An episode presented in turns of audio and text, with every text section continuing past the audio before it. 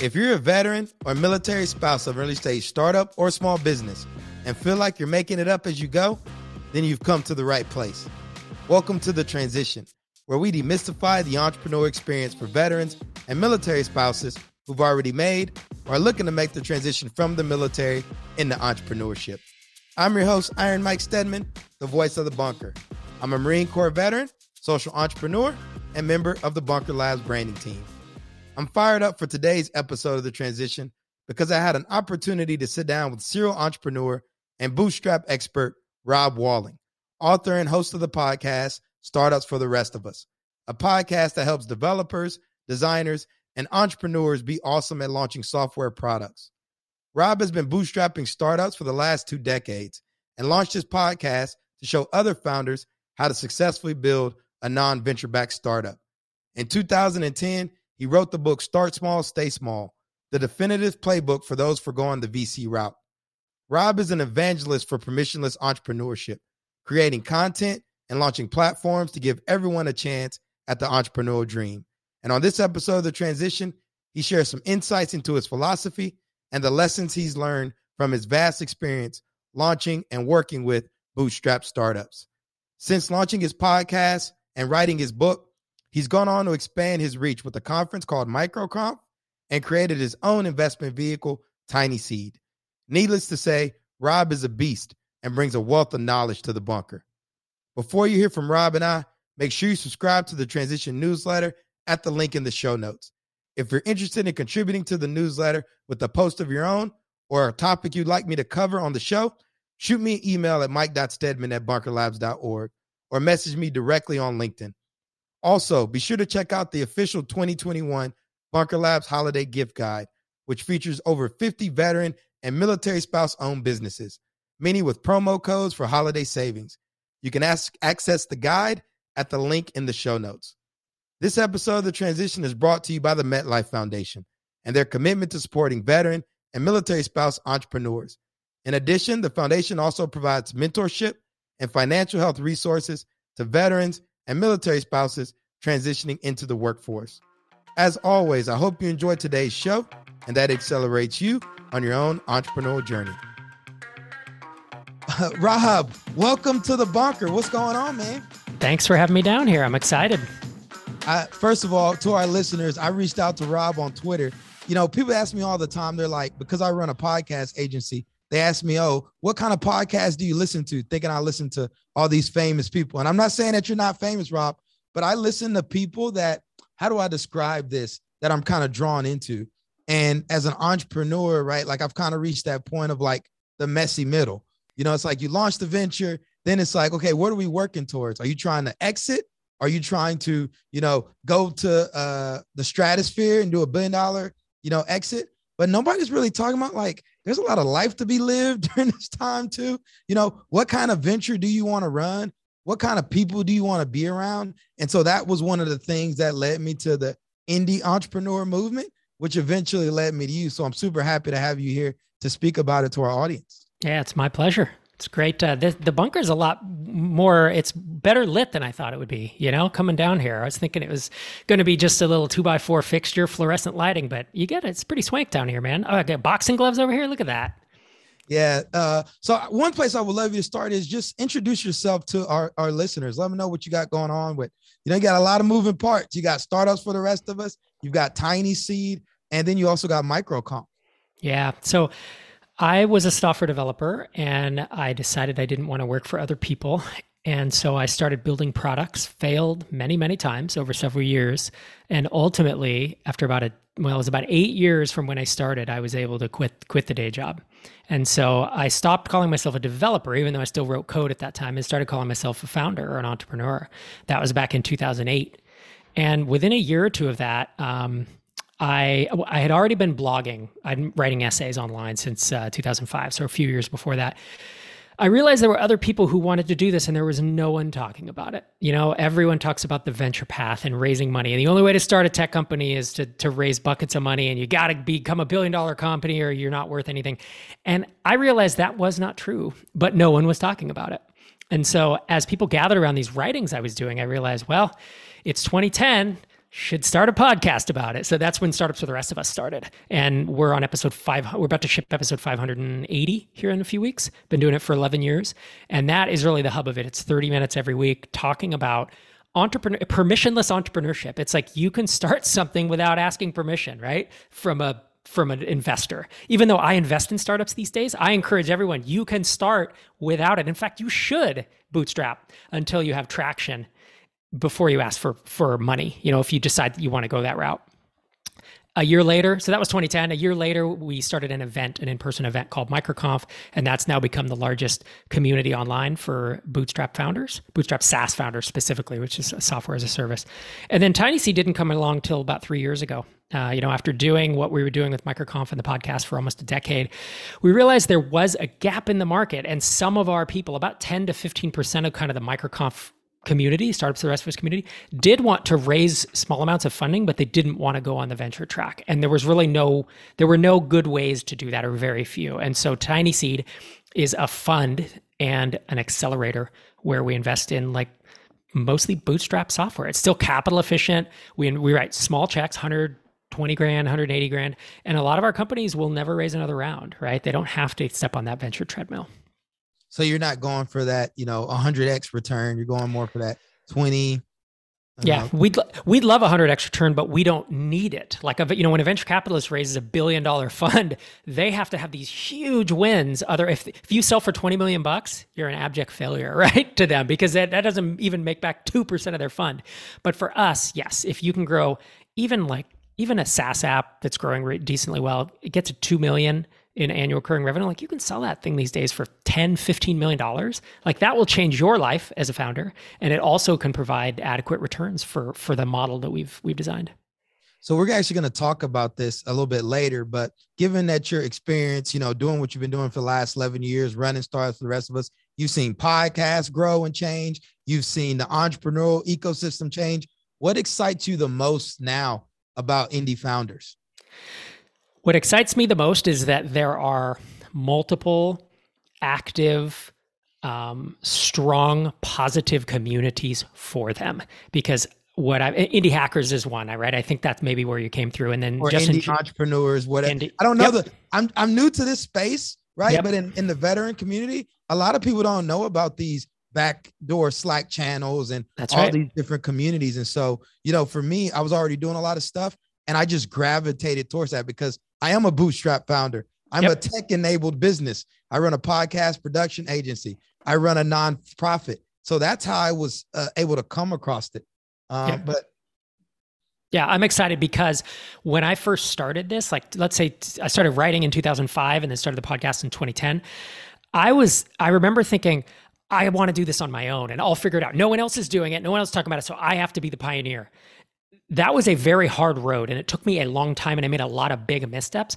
So what I'm excited about today is you you don't have to do that because you can go to indiehackers.com and there's a community of however many tens of thousands of, of indie founders. You can go to microconfconnect.com. That's our Slack, our private Slack channel. But it's you if you're a founder and you apply, there's 2,500 founders in there and you can get advice. And then there's tiny seed and there's there's other communities as well. But to me, that shows that this movement has traction because it was not a movement in 2005 and it was just a gleam in our eyes, you know, in 2010. And now it's full blown tens of thousands of people doing it. And literally, I get not a month goes by that I do not get an email that says, you like bootstrapping and bootstrapping has changed my life is usually the summary. And oftentimes it's, I learned about it as a path from Start Small, Stay Small from your book or from the podcast or whatever. So one of the things we're going to do is we're going to take off our armor. And that's one of the components of coming in the bunker is, you know, it's easy to see people winning on social media. Oh, I've got it all figured out. My business is kicking butt. But one of the things we do is we ask our guests to take off their armor and share something they're struggling with, either personally or professionally, you know, as a bootstrap founder, small business owner, etc. So we love to hear what, you know, you guys are struggling with uh, on the back end. I think the biggest thing that I'm struggling with these days is I I'm trying to hire some people to help with certain tasks, and we're not a big team. There's only four of us, plus some contractors that are doing Tiny Seed, which is we have almost $40 million under management. We've invested in 59 companies. Microconf, which is tens of thousands of founders, and and we're going to do 12 in-person events next year, plus our online stuff, our YouTube channel, and then startups to the rest of us, which ships every week like clockwork. They're they're literally four full-time people plus just a handful. It's it's high leverage. It's bootstrapping. You're in this spot. I bet you have a lot fewer people on your team than outsiders think when you say I run this company that edits X amount of podcasts, right? The biggest struggle I have is there's still all these tasks that are floating around across these businesses. And I've been trying for months to I have like have them in a bulleted list and I'm like, okay, this is this is this title. So I'm to go try to hire that. Well, I failed at that. And and I I feel like I should know what I'm doing by now. You know what I mean? Like I think that's the thing that maybe the higher level I'm struggling with is I do know more than what I did a year ago, five years ago, 10 years ago. So I'm not saying like nobody knows anything. I'm not saying you don't learn. I'm not saying you don't get better. But sometimes when I run a job ad and I spend months and then we get to the end and it's like, nope, didn't find anybody, I think to myself, shouldn't I be better at this by now? So I think there's a mental, you know, I, I, like to say more than half of being a successful entrepreneur is managing your own psychology. And so I don't let it destroy me. I manage my psychology, but um, that's hopefully a good lesson for people to take away. Yeah, you know, there's this whole component, especially when you're creating new business models that haven't existed, building the operating system of like how these works. And I'm with you. I've been doing, I've tried OKR, I've tried traction, you know, and finally I just had to go to my admin. I'm like, we're making it you know, and just job to be done. Make this whole thing work because we got a for profit, we got a nonprofit. There's a lot of moving parts, you know, but I just need to figure out how to make this work. And I don't, I don't have the answer yet. And it sounds like you don't either yet. Yeah, I'm getting there. I have the answer to some of the questions. There were a lot of questions that I used to wonder about that I have answers to now, but there are still those. Hiring is always a challenge, like finding great people, you know, and getting them in the right getting them in the right role to where they're in their zone of genius most of the time is is hard. And then also understanding what it means to come into a, like a company of yours of this is not some giant corporation. You know, you might have to get out the Google Docs and go make this process from scratch and yep. owning that and understanding right. that. Yep, yep. So one of the things I would love to just kind of jump into is start small, stay small. You wrote this book, what, 2012? So I wrote it in 2009 and published it in 2010.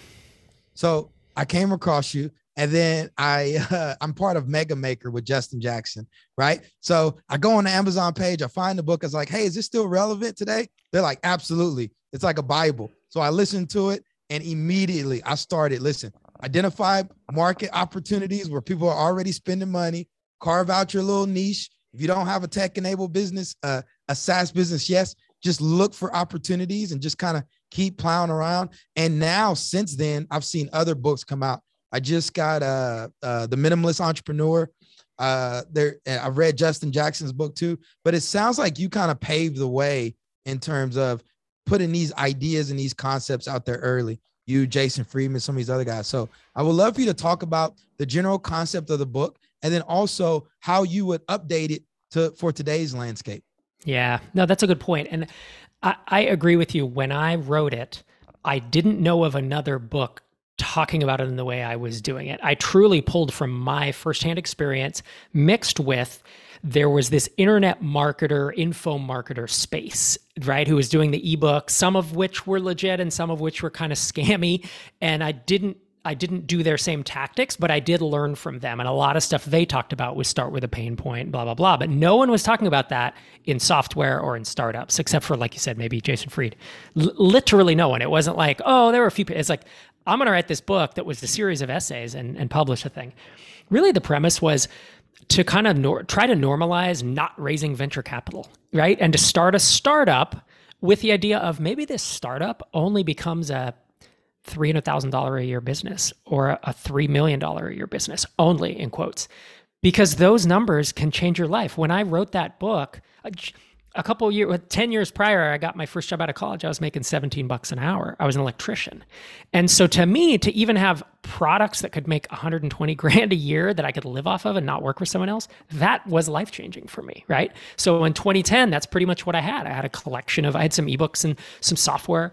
Um, what else did I have? I, you know, a couple, it was a, a bunch of things mixed and matched. I had one SaaS app and I was making that was what I was making 120, 150 grand a year. And I was like, you know, this is a pretty good life. And so the book was trying to normalize hey, you don't need to swing for the fences. If you can build a, a, a small business that does 10 grand a month and doesn't require a ton of your time, that's actually easier than building a venture back company, right? The venture back company is much more likely to fail. And so I spend a lot of time talking about, you know, go into these niches, right? Go into a niche and there's less competition um, and look for desire, look for search volume in essence i talk about a lot in the book right of people already because if you're trying to go out i mean the model i was seeing at the time i was like i'm going to start this brand new thing like twitter that no one needs but boy it's popular and everyone talks about it. So i want to start the next twitter or facebook or you know google people were needing because it was a search engine but twitter facebook whatever else that was the model I thought, and I launched several of those and failed. And what really got traction were these small things that re- invoicing software for this small group of people. You know, it was a job board, which you know people need job boards. It was you know for power electricians who work on power lines, and there was a wedding website builder. These are things I owned at the time. Solved these. They were boring. Solved these really specific pain points, and there was search volume or ad ad you know inventory that I could buy. So that's that's the gist of the book. I think the second part of your question is what would I change? And I get asked that a lot. I've wanted to update the book for a decade, um, and just you know haven't had the time to do it. Bottom line is, I reread the book. I skimmed through it about six months ago, a year ago. Eighty-five percent of it, st- to me, is still one hundred percent valid. All the mindset stuff, the approaches, the thinking. What I would update are some of there were some really specific like screenshots of apps and how they worked and how to find keyword volume. Like all the a bunch of those tools don't even exist anymore. You know, that's a big thing. I still think the approach works. I would probably throw in even a little more. I don't remember how much I talked about acquiring these little businesses, but like that was something I did. I would probably put some emphasis on that. But I was talking about virtual assistants. You know, uh, the only person I'd ever saw talk about that before was Tim, Tim Ferriss in Four Hour Work Week a couple hours earlier. So it, it was a fun one. Yeah, so a lot of our listeners actually might not be familiar with uh, start small, stay small. So I want to touch on a couple of the key points. Number one, and I love how you emphasize this: starting businesses that actually sell a product or service to someone, not yeah. trick them. We're not selling their data. It's like they're purchasing this with the expectation that uh, we're going to deliver some kind of value to them.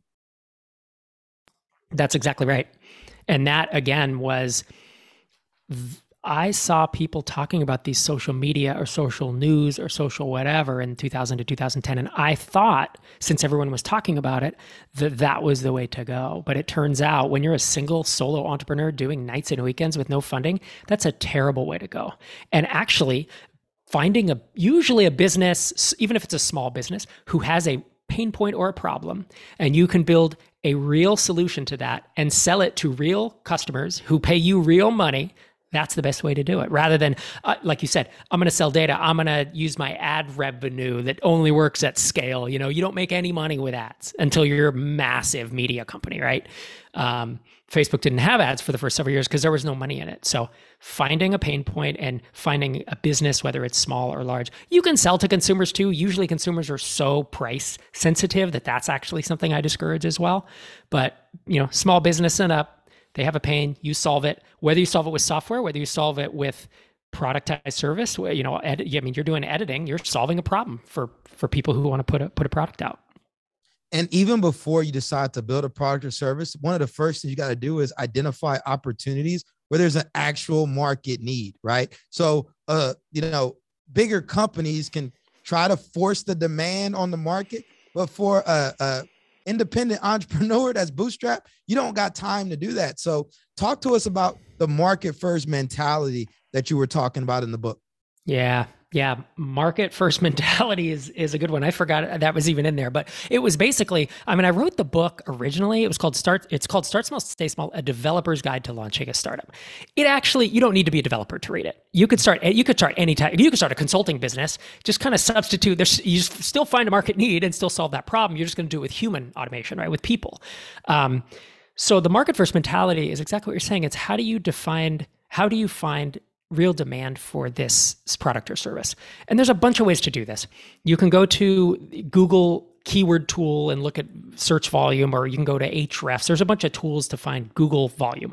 That's just one indicator that there's search volume. You can go to tools like Jungle Scout and they'll tell you Amazon search volume.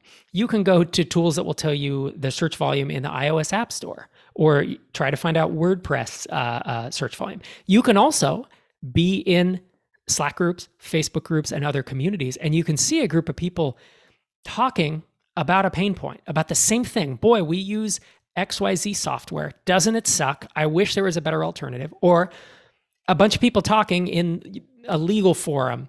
Oh, I we really uh, I want to put a podcast out. Does anyone have any resources on it? No, there's really no good legal podcasting resource. Well, huh? Is there a gap here that I can fill in? Right. So there's ways to do it super with data, which is like search volume and search terms and this and that. And then there's the the more interpersonal way that maybe doesn't scale. Maybe it's like, well, I can find 10,000 people, but can I find five in this group who would need it? In which case you might need to charge a little more for it. Hopefully it's a consulting service at that point, because uh, selling five copies of software wouldn't be a big deal. But that's the idea, right? Is to look for the market need first. Some of this stuff seems like common sense, right? And part of me is like now being on the other side of the veil, right? I see people and I'm like, listen, man, it's not that complicated Find something that somebody wants and go sell it to them. You know, why are we swimming upstream? You know, and uh I, I just don't I don't get it. And like I don't know if part of it is like reading books like yours, being part of indie hacker. I'm sorry if I keep throwing these terms around. No, it's good. Indie hacker, indie entrepreneur, micropreneur movement, right? Because I'm plugged in, I see the business landscape in a different light. But to the outside looking in, I constantly see people trying to swim upstream when I know they don't have the funds to do so. Yeah. And that's why it's good that these books now exist and these communities now exist, is because once you're in it, you make a lot fewer mistakes. Because as you said, maybe two years ago, you wouldn't have thought of this. And today you do. But it's because you've been educated. I edu- I was educated too by the people around me and a bunch of hard knocks as I made. I mean, I, I don't even want to tell. I'm embarrassed to tell you about like the first three website software things that I built that were basically copies of these. Ve- I was trying to bootstrap a, a venture backed business. You know what I mean? And it, it just doesn't work. And so that uh, that's how I learned it. And it's funny now too. You talk about early on. You were talking about communities and how amazing it is to be able to have access to these Slack groups and all this other stuff. Now you see big venture backed companies really doing this hard press on community building, bringing community consultants because when you have customers, ideal customers in one place, you're constantly learning what they need and it allows you to make a better product. So again, you all kind of set the pace early on and it seems like these other companies or big VC or whatever is starting to finally kind of catch up. Yeah, and we did it by accident, right? I literally started writing essays in 2005 and I thought I want to share this information. I want to share it for myself, but I want to see if anyone else out there cares. And after the first year, I had 66 subscribers to my blog. I was publishing once or twice a week, incre- thousands and thousands of words, hundreds of hours of time, no joke. And then it, but then it built. You know, it built over time until 2010. I had 25,000 subscribers, so I could publish something, and I would assume, you know, that you know, 10,000 people would read it or whatever. Um, but I didn't set out to do that but I did re- quickly realize there was a lot of value there. People started asking questions. People started posting comments on the blog, and that became the book, right? I started answering those questions, keeping the answers, and then eventually being like, huh, I think other people will do this. Then I realized I was honestly a little bit lonely may not be the exact right word, but I wanted community. I wanted other people on this same journey. And that was where the podcast kind of started. I thought we could continue the audience. So I had the blog and the podcast. And then in 2011 with MicroConf, it said, let's get us all together in a room. And we we're gonna we were gonna try to sell 225 tickets we sold 70 it was it was a lot harder than it seemed but we but we wound up having about 100 people show up and that was the first time that i had met folks in person who were trying to bootstrap startups. It's crazy to say today, right? Because today you can go to an Indie Hackers meetup, you can go to any of our more than a dozen events. But back then we we did stumble into it. And to your point, it's yeah, other people are doing that these days, you know, especially uh, uh the venture folks. And that I don't know. For me, it, when someone someone asked me the other day, like, "Oh, Tiny Seed, did you start this fund because you have all this deal flow right with MicroConf and your podcast?" And I was like, "No, I I've been doing that basically for free for more than a more than a decade. I mean, really 15 years if you include the blogging. I'm going to do that forever. That's that's who I am. I did that for free for literally thousands of hours.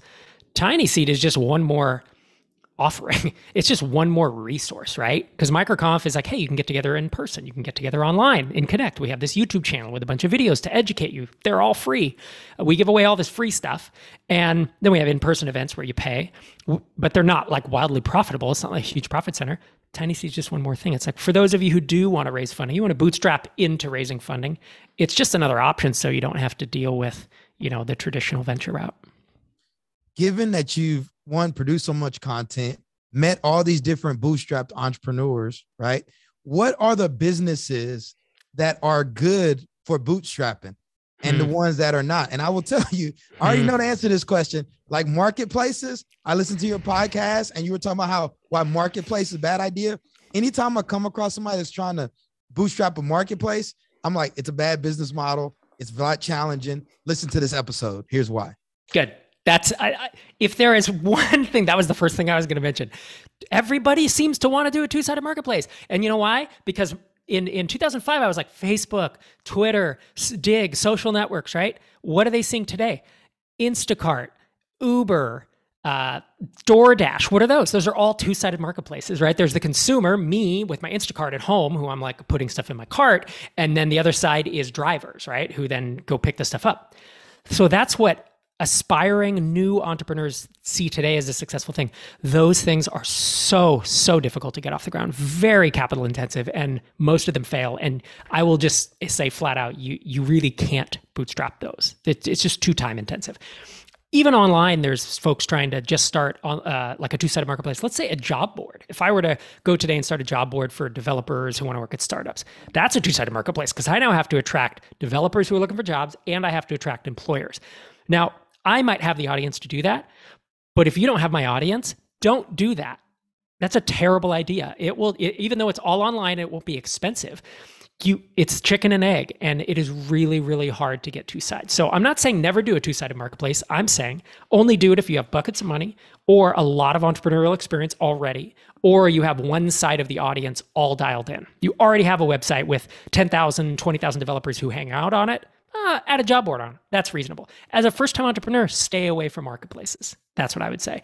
The other thing I would say is st- start small. You don't have to stay small, but um, a lot of first time entrepreneurs, we look at successful businesses and we think we need to start a business like that. The problem is, is a lot of those entrepreneurs have been doing it for 15 years you can't play in the major leagues if you never played t-ball.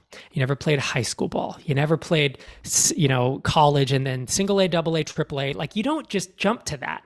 It took me f- from 2005 to well i really started launching some crappy stuff in 2000 but you know seven or eight years to get to where okay i have full-time income. And then it took me another three years to get to where it's like, oh, I'm comfortable. Like I'm making more money than I need. This is great. And then it took me another three years to get where I had a, a big exit, right? So if you look all told, it was like 11, 12, 13 years of doing it. Right. And so if someone were to go and try to start Drip, which is my last software that became, it was software as a service, became really big and had a, a great exit for me, you would be foolish to do it without, what did I have at the time? I had another app that was throwing off a bunch of money. So I kind of had funding. I had a ton of experience. I had confidence. I had skill set. I could myself write content, do SEO, do pay per click. Like I had already done that successfully. So don't start in a really competitive space if you don't work your way up. And that's I actually call that the stair step approach to bootstrapping, which is starting small with a with a small idea and you work your way up.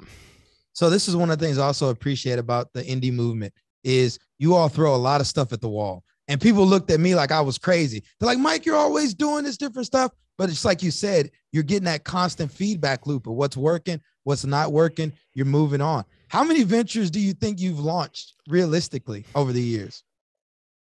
A lot, like a real lot. And in fact, not only launched, but I acquired about 10 in uh, 2000 was the last one I did was 2011. First one was probably 2006. So in the course of about five years, I acquired 10 different things, and some of them were ebooks. There were ebooks in these. Talk about start small, stay small. I owned an ebook that I acquired from an expert on bonsai trees. It was called Beginner Bonsai. And this person had written this great ebook, had no idea how to market it, was getting a trickle of SEO traffic. I knew SEO. I started pouring in bonsai, you know, SEO traffic and turned this thing from I don't know, was doing $100 a month. He sold it to me for 500 or something. I turned that into like a thousand dollar a month revenue stream. I wasn't going to retire on it, but it was completely automated. So I had little things like that in addition to the software I was doing. It, acquiring plus launching has to be north of 20, 25. And you know, maybe it's maybe it's 30. And several of them failed. Several of them I shut down, and some of them became, you know, a lot of them became five-figure annual businesses, right? So doing 10 to 10 to 90 grand a year. And then some of them came, a few of them became six figures and several became seven figure businesses. But to your point, you know what I didn't do though? Here, I will say some people have shiny object syndrome and they launch and they kind of half ass something and then they do, they launch another thing and they, and they move one thing to the next constantly. If you're not learning, that's not good. It's also not, I never tried to focus and grow two things at once. I would buy something or build it and then I would realize this is a pretty good place to be autopiloted for a while. I'm going to just put it on. I'll come back to it because it's not going to be autopilot forever. And then I would move on to the next thing. And by, you know, then I, I had plates that were spinning and then I would come back to them. Trying to focus and grow multiple things at once is actually really, really hard. Yeah. I, uh, but the reason I appreciate you sharing this is for a lot of us in the veteran and military spouse ecosystem, we're coming through learning how to pitch and thinking that this is the one you know, this is our life savings. If we don't go now, whatever. So most of them don't know, most of our listeners, they don't even know about how to transition from that full-time gig into creating that part-time income, let alone understanding that the reality of it is people are launching multiple ventures. You know, we call it the 300 missing pages, right? When they tell you their success story, yeah. there's these 300 pages that are missing of all these seven ventures that they buried.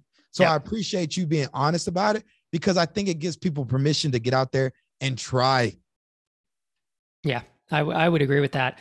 I would say I like the something about the the indie founder movement that is so I think positive is the realistic view of things and the idea that doing things on the side nights and weekends is what most of us should do. This idea that I'm going to raise funding so that I don't have to work the day job, yeah, that, that I would have loved to do that. I never did that. I worked nights and weekends for years and years and years.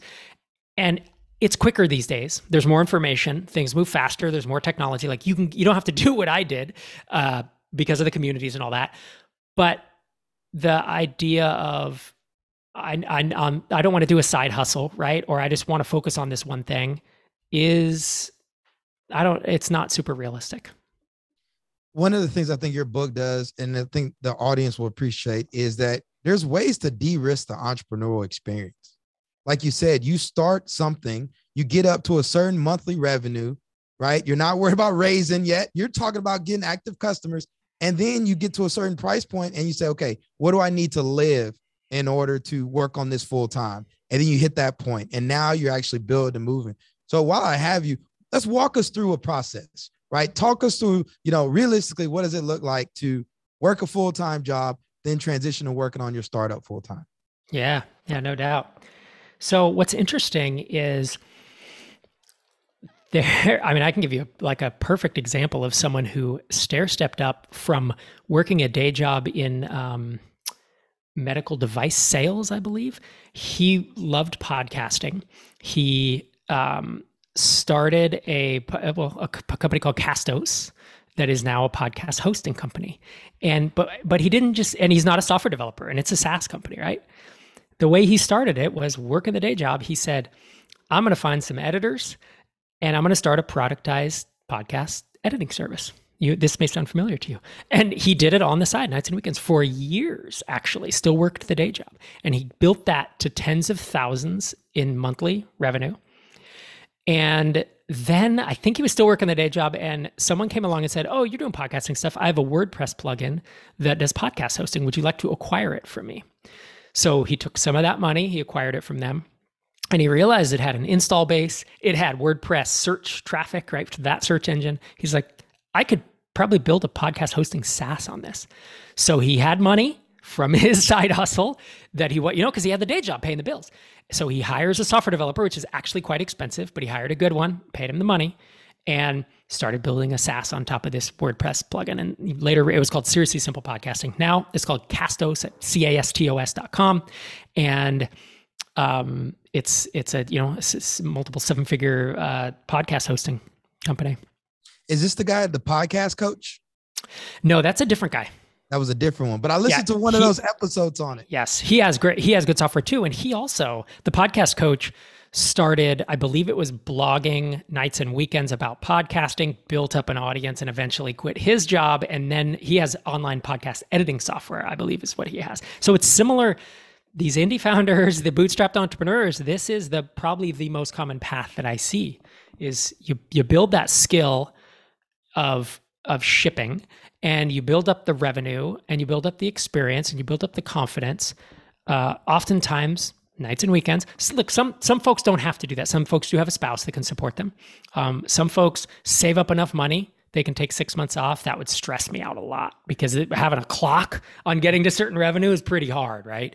Some people do raise funding. That's not not many. There are other ways to do it, but like the nights and weekends track is what most of us, I would say, have have traveled. Yeah, and you know, and this is another thing, and I would love your advice on this. For those of us that aren't technical founders, right? You know, we're just got a brick and mortar business or we got a tech enabled business how do you, especially with the pandemic and everything, a lot of people had to pivot, a lot of people had to hustle, you know, and I was, I'm in that crowd. I launched my podcast agency. But how do we approach building our businesses and looking for tech opportunities in the future, even if we don't have them now? Yeah. I, I, that's a really good question. And so my advice, I found a lot of first time non-developer or non-technical founders wanting to launch like a SaaS product, that's re- you have a lot stacked against you if you were doing that. I would my advice to that person would be go start some non like software companies. There's so so much opportunity in freelancing, in productized services, in info products like writing ebooks, um, creating courses and selling them on Udemy, you know, video courses on something that you know, you sell them on Udemy or Teachable or any of these platforms. There's a lot of ways without software to make money. Um, and and then once you're in it, like you are, you probably start seeing ways to automate things. You probably are starting to use things. No code is the term these days, right? use Zapier, use Notion, use Bubble, Airtable, right? These are all no code tools. And what you'll find is you'll probably make your business better internally by using them. And you may stumble into, huh, I wonder if I wonder if, you know, this Google Sheet we have duct taped to this Zapier link that goes into that one Airtable thing, should that maybe be custom software? You know, and it's it's that kind of thing. It's it's fortuitously. It, I say doing things in public creates opportunity, right? This is this phrase I say over and over. What I mean is getting in the ball game and getting out of the stands and actually starting to do work. You will start finding opportunities um, to take business to the next level. You don't have to start you can build amazing seven figure businesses. You can change your life without ever building a software company. So i'm not a software evangelist. I'm an entrepreneurship and bootstrap evangelist you know what i mean? And i talk mostly about software because that's what i know and that's that's my world and that's what i fund and that's what our community is. But there are there are there are a lot of opportunities in a, a lot of other spaces as well. A lot of opportunities with content too and yep. you've published what over 500 plus episodes of startups for the rest of us at this point your yep. MicroConf on air. I love those. The Jason That's Fried cool. episode, Asia uh, Matos, Asia yep. Sarangos. Yeah. Get your first hundred. Love that.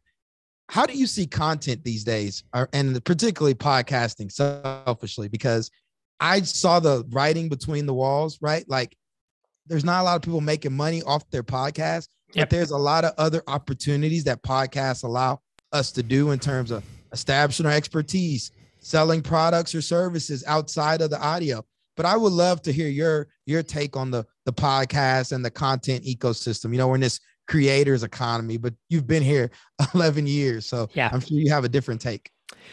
Yeah, I see I do see it both ways. So obviously, I love podcasting. I love listening to podcasts. I love creating them we have really never made money on the podcast. We lose money on it, right? Because we pay a, uh, an editor and you know a social media person, we've had a few sponsors here and there, but I mean, that's not the goal. The goal of the podcast was never that. It was always what was the goal? The goal was to get get us together, and then later it became well, MicroConf really needs the podcast to survive, right, in order to keep driving people to the community. That's not the case anymore, but it kind of did become, uh, uh, like a marketing feels strong because it was never we never designed it to market for MicroConf, but that is it, it's the funnel, right? It's people discovering us and realizing this is an option and then coming in.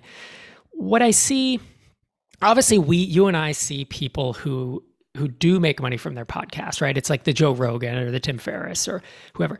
Those people, they have big audiences. It's is it possible for you or someone in your audience to build that? Eh, maybe. It's really, really, really unlikely. You know, it's the one in it's like going moving to LA to become an actor. Some people will become famous and most people will go go home sad and disappointed. I think if you're trying to start a podcast to truly like make a living off of it, I hope you have some really unique, you know, unique skill set and such. I think um, I do see. You talked earlier about how you know we got to community early, and now venture capitalists and others are kind of moving in that direction. It does feel a little bit like that to me these days with podcasting and email newsletters, and maybe YouTube starting to be that way, where people do see it as a channel, a marketing channel, and they're almost retrofitting like well we're a venture capitalist or we're you know xyz business and we need customers. And so we're now going to launch a podcast to find those customers. I think that can work. I think there are a lot it has to be good.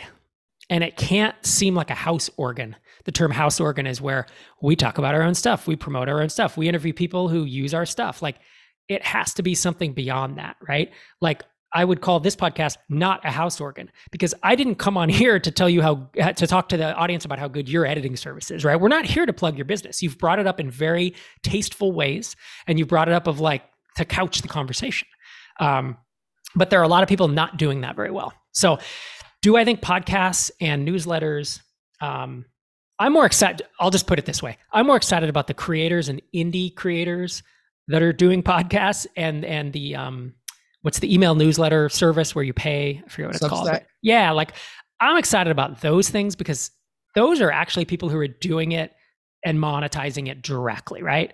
Versus when I see a new email newsletter come out of a big company, I roll my eyes and think, well, here's a content team cranking things out because they think it's an opportunity. So, all that said, I see it both ways. For me, I don't have an MBA, right? And I, I was kind of self conscious leaving the military and I'm going into entrepreneurship and stuff. But I'll be honest, because of your platforms, Justin Jackson, all these different people I listen to, right? You guys have empowered me to be a confident entrepreneur. You know, because of 500 plus episodes, hell, I've listened to everything Asia's put out about getting your first 100 customers. Most people do not know how to get their first 100 customers. They have no idea about how to flip the funnel, right? They're out there trying to get awareness, trying to do all this other stuff. I say business is a contact sport. I'm trading it. If you want to get revenue, you need to get out there and look people in the eye and engage real customers and drive revenue. So to me, that's the biggest benefit. And the other thing I see now is, you know, to what end are people trying to grow their podcast? To what end are they trying to go their subscriber list, right? Like, yeah, you could go on, I don't know, a hundred different podcasts to try to increase, you know, startups for the rest of us. But for me, I look at it, I'm like, the knowledge and insights you've probably gained from creating that much content, inviting different guests on, right? Like, how has that helped you? Yeah, it absolutely has.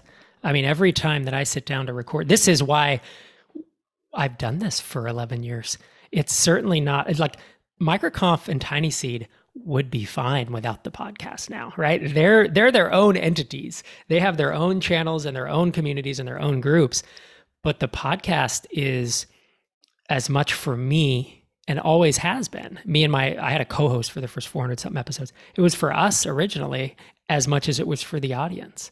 And really, I, we've literally shipped every week for almost 11 years. And there's a reason that I've done that. It's because I need it, because I need it. It's like a thinking space for me. I'll record solo episodes where I'm pontificating about thoughts to see what people think about them. And there is, and then there's the, like you said, the interviews where I'm able to pick really smart people's brains on uh, topics I otherwise wouldn't get to, to learn about. You're an autodidact. And I know this because you've got like 900 uh, audio books, right, or Audible That's books. right. I do. It's embarrassing. Really That's not embarrassing. embarrassing. I, I think I think that's great. Where does that come from? You know, I don't know. I do think there's some genetic component to needing, I need intellectual stimulation. It's a blessing and a curse. The blessing is that I, I read a lot and I consume a lot of things and I synthesize them and then I, u- I use them to inform my businesses and my business decisions and now inform the companies I invest in, right? I'm invested between Tiny Seed and, and privately. I'm invested in almost 80 companies. So I'm advising them. And so I I need input. If I don't have that input, I don't have the output, right? To to give to the companies and to myself.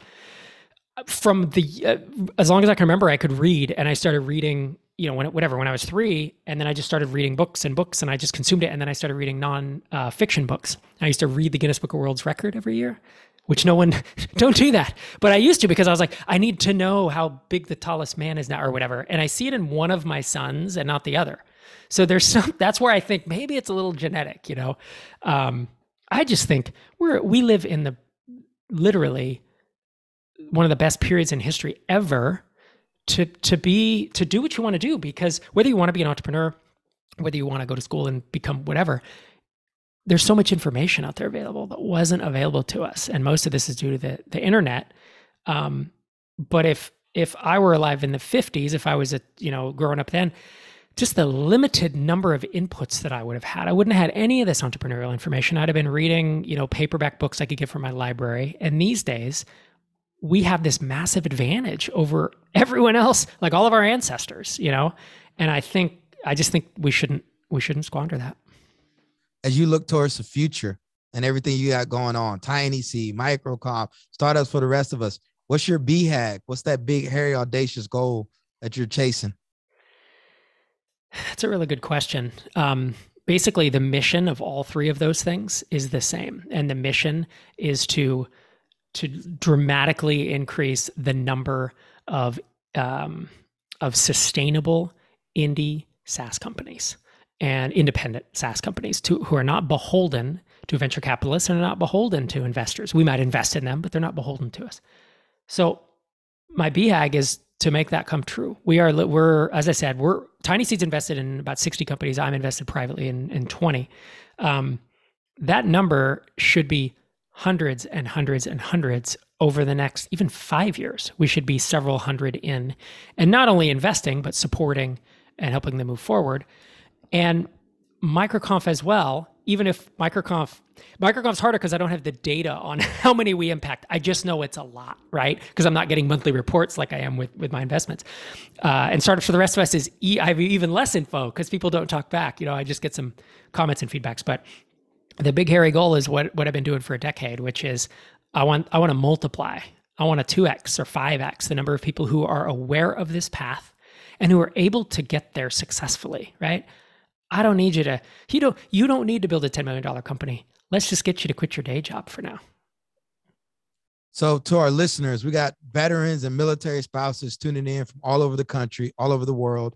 How can we support you on that mission? And where can people find you at?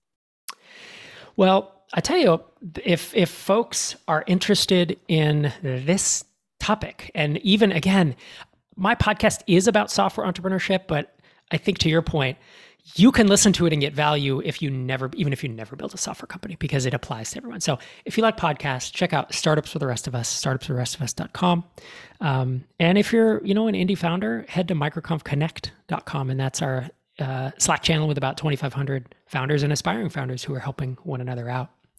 Folks can follow me on probably Twitter's the best way. It's I'm at Rob Walling, just my full name.